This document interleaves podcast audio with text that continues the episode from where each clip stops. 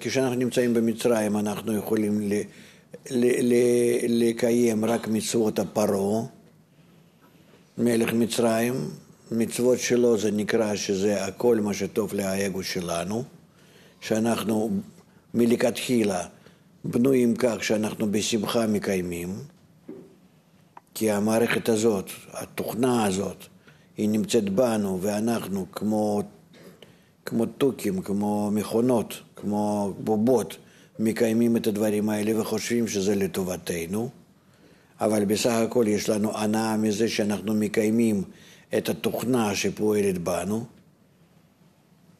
ממש. הכניסו לנו תוכנה ואנחנו פועלים לפי זה, ומקבלים איזה תענוג מזה שמקיימים אותה. כך אנחנו עובדים.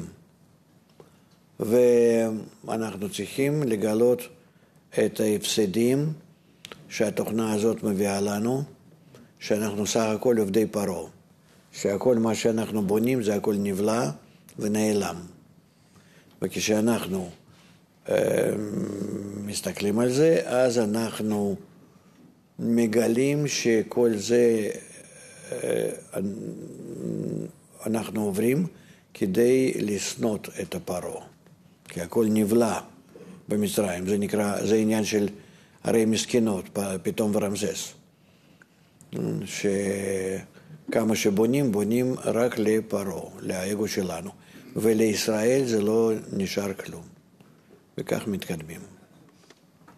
אז אה, אי, אה, אי אפשר לקיים אף מצווה, זאת אומרת אף פעולה על מנת להשפיע, שזה נקרא מצווה, אי אפשר לקיים בעודנו במצרים, אלא רק אחרי שיציאה.